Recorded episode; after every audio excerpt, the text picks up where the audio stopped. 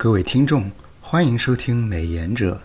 本栏目是微信公众号“选美”旗下的问答类播客频道，我们为您提供解锁美国时政的最专业懒人包。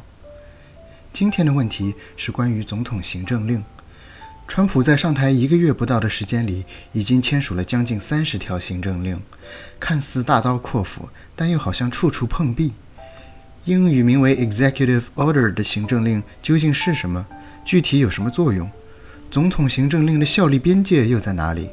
以及川普这些行政令，尤其是七国禁令，为什么闹得如此沸沸扬扬？他究竟是无畏还是无知呢？今天为我们答疑解惑的是来自我们选美团队的游天龙老师。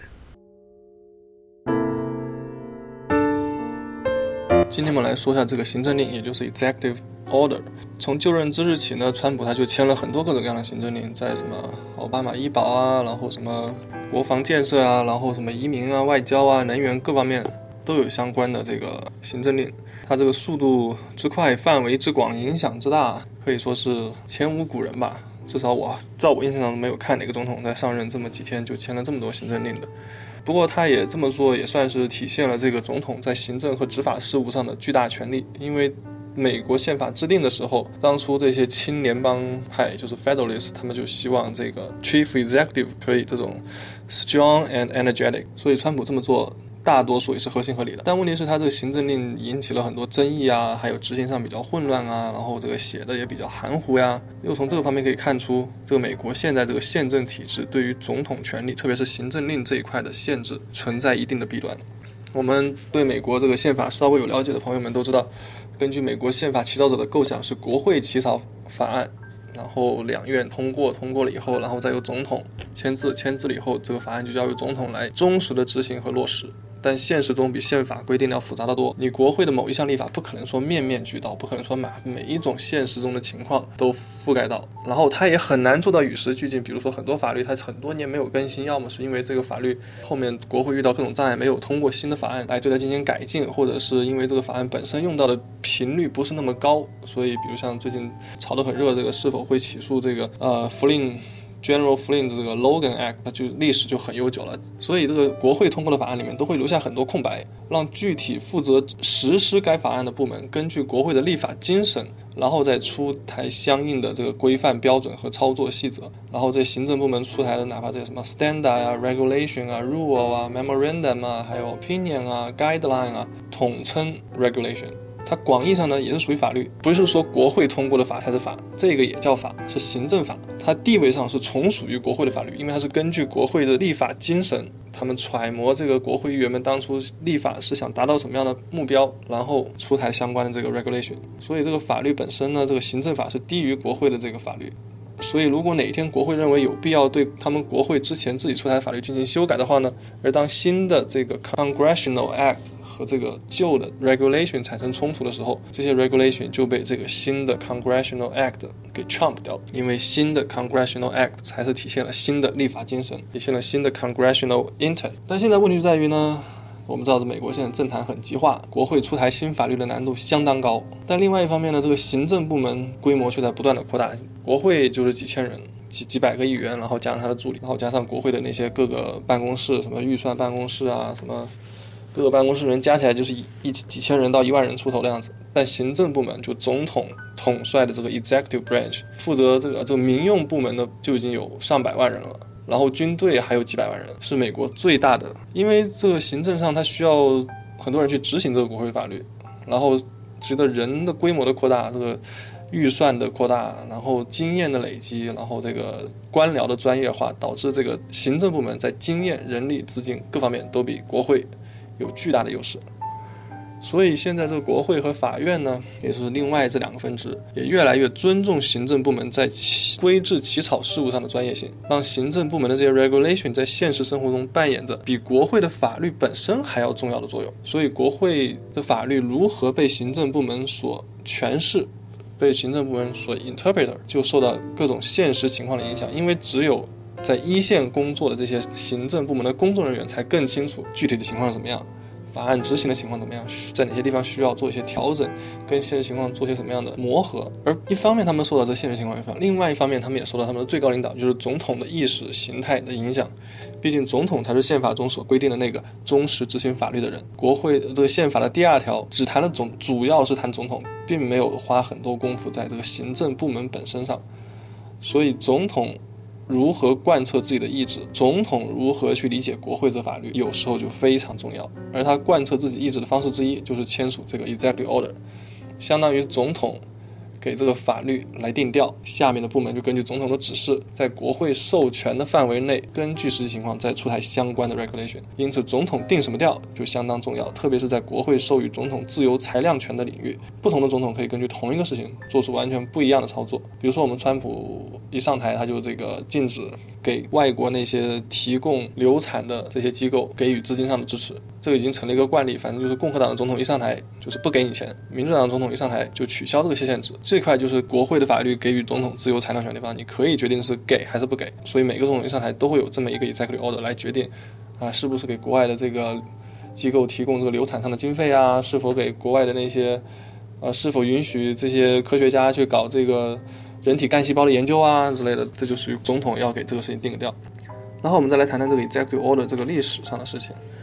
从第一任总统华盛顿开始。除了过早去世的这个 Harrison，其他每一个总统都签署过行政令。但行政令早期呢，一般都是在国会休会、无法推动国会立法、立法或者咨询国会意见的时候，总统为了第一时间解决某一个重大问题，才会去颁布这个行政令。而这个所谓的重大问题，一般就是战争。比如华盛顿他颁布的第一条行政令，就是当时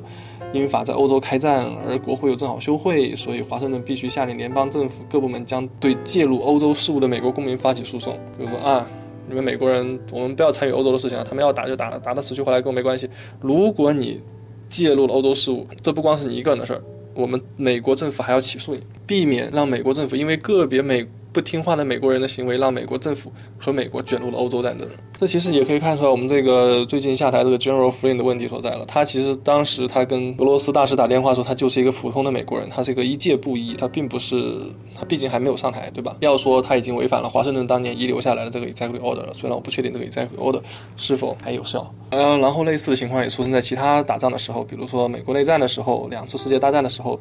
总统都曾先发制人的采取行政令解决各种棘手的国家问安全问题，比如总统呃林肯在行政令的时，他行政令就要求啊内战的时候我们禁止人身保护令，抓了就抓了，你法院不能把人给提走。然后小罗斯福在二战的时候把日本人关进集中营，也是一纸行政令，当时也还没有经过国会的什么立法啊什么之类的。但随着总统权力扩大呢，行政令的内容也开始超出了国家安全的范围，越来越多的介入到具体政府的运作中，并以此来调节经济的运行和市场关系。比如说，里里根上台以后，就通过行政令大幅削减了之前下属各个部门通过的，在他看来那些阻碍经济发展的 regulation，对吧？要给企业松绑，要让市场的无形之手来主导。川普这次上台，他也签署了很多类似的行政令，说啊，我们出台一个新的 regulation，就要删掉两个旧的 regulation，然后什么这个什么 EPA 啊，然后这个什么 FDA 啊，都要呃删掉百分之七八十的这个 regulation，让这个医药企业和能能源企业能够更好的是吧参与市场竞争。然后这种行政令有时候也被用来调整政府的内部关系，然后再通过联邦政府在美国经济中的核心地位和主导作用来推动这个私营部门进行相应的转变。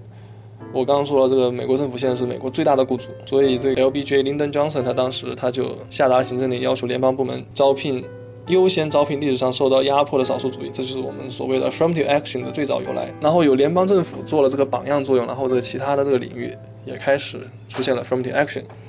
然后后来其他总统还有什么？比如说在政府承包合同里面优先考虑弱势群体创办的企业，或者是聘用弱势群体到了一定数量的企一定数量或者一定比例的企业。弱势群体包括少数族裔啊，包括女性啊，包括什么性取向不同的人群啊，或者是退伍军人啊这些。如果你雇佣了一定退伍军人啊，你可能就可以在政府承包合同中优先可以中标。然后有的总统呢，甚至把这个经济问题套入了这个国家安全的这个范式里，这个模式里面，然后用国家安全的理由来正当化自己一些实际上是经济范围的行为。比如说杜鲁门就曾经以朝鲜战争为由，强行征收了全国的钢铁企业，用这种铁腕的方式来解决钢铁工人罢工的问题，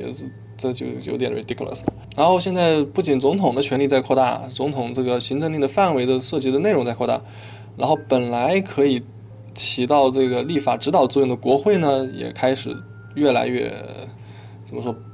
不干活了。它不仅在休会的时候停止运作，然后因为政党极化和党派纷争呢，导致这个国会的立法效率也大大的降低。比如奥巴马当时他就承袭了一个这个国党派极化严重的国会，在共和党拿回了众议院之后，他推动的各种法案都遭到全面的狙击，不管是经济啊、教育啊、就业啊、能源啊、外交啊、移民政策啊，哪怕是这个人事任命，共和党都是竭力阻挠，甚至不惜强迫政府关门啊，任由美债违约啊，然后这个高院的席位闲置一年啊，等等等等。奥巴马他本身沟通能力也欠佳，是吧？他自己在国会混的时间也就只有四年，所以他到了这个时候，他就更依赖行政令。他在第二个任期，他就以 We can wait 为由，把全部的精力都投入到行政令上面去，单方面的通过各种各样的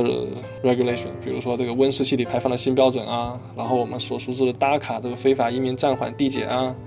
然后禁止这个 king stone 的这个 pipe 的这个管道的修建啊，然后什么划定了一块世界上规模最大的什么自然保护区在夏威夷那边啊，这些单方面的行为其实。某种程度上是得到了利益集团的支持，因为他们现在游说的难度变得更容易了，他们只需要搞定个别的国会议员，让国会瘫痪，然后再把再支持自己的总统签署自己想要的行政令，就可以达到自己当年要游说很多人才可以实现的这个政策目标。所以这个党派瘫痪，这这个国这个国会瘫痪，导致国会没有办法有效的制约总统的权利，把这事情就越搞越糟了。当然，历史上像奥巴马这样的总统并不少见。其实奥巴马他任内下达的行政令还算少的，他的行政令比小布什、克林顿、里根都少得多，仅仅比只干了四年的老布什稍微多一点。然后这一代一代的总统，他们都通过这种单边主义的治国，然后某种程度上虽然说是情有，不说情有可原吧，事出有因，但也急剧的改变了这个美国现在这个宪政的政治生态。因为一方面，过去总统他由于过多的自由裁量权，让不同的总统可以因地制宜的采取不同、截然不同的政策，这就让国会开始吸取教训。他觉得啊，我们不能给总统那么多行这个自由裁量权，我们要把这个法律写得越来越长、越来越详细，方方面面都写到。所以我们会出现奥巴马 Care 这样几千页的这种法案，因为他就是要把每这个行行政部门的手给拴住，防止你滥用权力。但这也导致这法案越来越长，导致各方利益就是博弈也越来越困难，然后这个。各个有游说势力这个越来越难以妥协，然后就其实奥巴马 Care 通过，但是其实更大的比例的其他的法案就在漫长的行政立法啊，在这立法过程中就夭折掉了。这某种程度上也进一步加剧了国会立法效率的降低。然后就像我刚刚说的，总统的权力就反而更大了，因为没有人来指导总统该怎么去执行这些政策。然后另外一方面呢，总统又通过行政令在不断拓展自己的疆界，他结果每一个总统都给他的继承人。一个更广阔的权力的王国，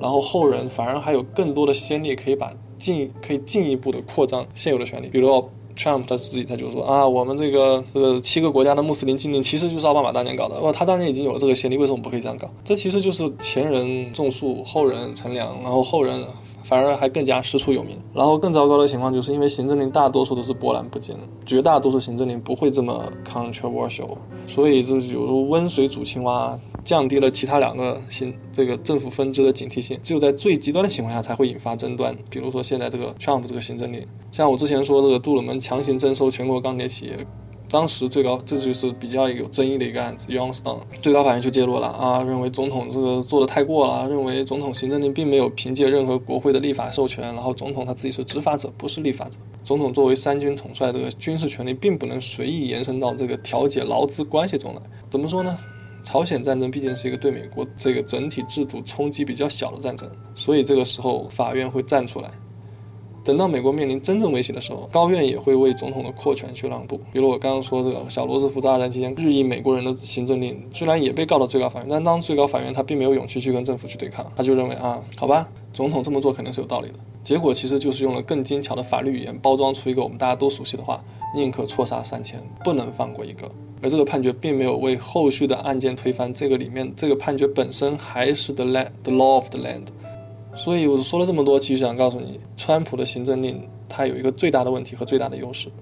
它的问题在于，它这个行政令就这个七国禁令，虽然是有国会模糊的授权，但因为受到影响的七个国家历史上并没有在美国发起过一次恐怖袭击，导致暂时来说，川普政府没有足够的证据证明这个行政令是 rationally based。所以川普政府律师在法庭上也过分的 assert 这个 unreviewable power。在他们看来，法院并不能就总统基于国家安全的理由做出的判断进行违宪审查。现在这个情况呢，就类似于杜鲁门当年的情况，因为现在还没有受到冲击，法院敢跟政府对抗，敢对政府 say no。然后我接下来就谈优势了，优势在于，川普只要有一次恐怖袭击，哪怕这一次不是由这七个国家公民的人策划的恐怖袭击，川普政府也可以出台更加严厉的行政令，甚至可以凭借汹涌的民意让法院退缩。那个时候法院肯定会更加的。肯定会更多的认可川普的主张，任其为所欲为。然后一个巧合就在于历史上很多独裁者都用过这个套路，先出台一个有争议的法案，然后再 step back a little bit，然后但是同样就引起了这个反对派的这极端分子的过激的反抗。等出现了过激的行为以后，他再出台更严厉的政策，更正当的、有正当理由的出台更严厉的政策。然后经过几个回合，最终对权力实现了垄断。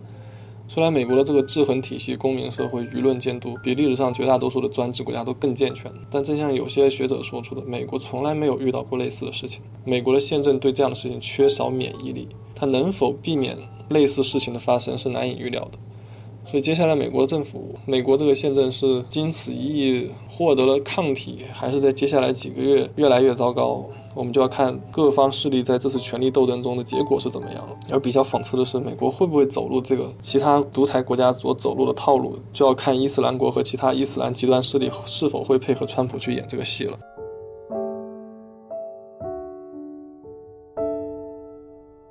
以上就是《美言者》第二期的全部内容。感谢爵士人生组合 Mr. Miss 的杜凯老师对本栏目音乐的创作。更多内容请关注选美小秘圈，与我们团队内部智库积极互动，我们保证有问必答。再次感谢选美团队的游天龙老师。小叔与各位下期节目再见。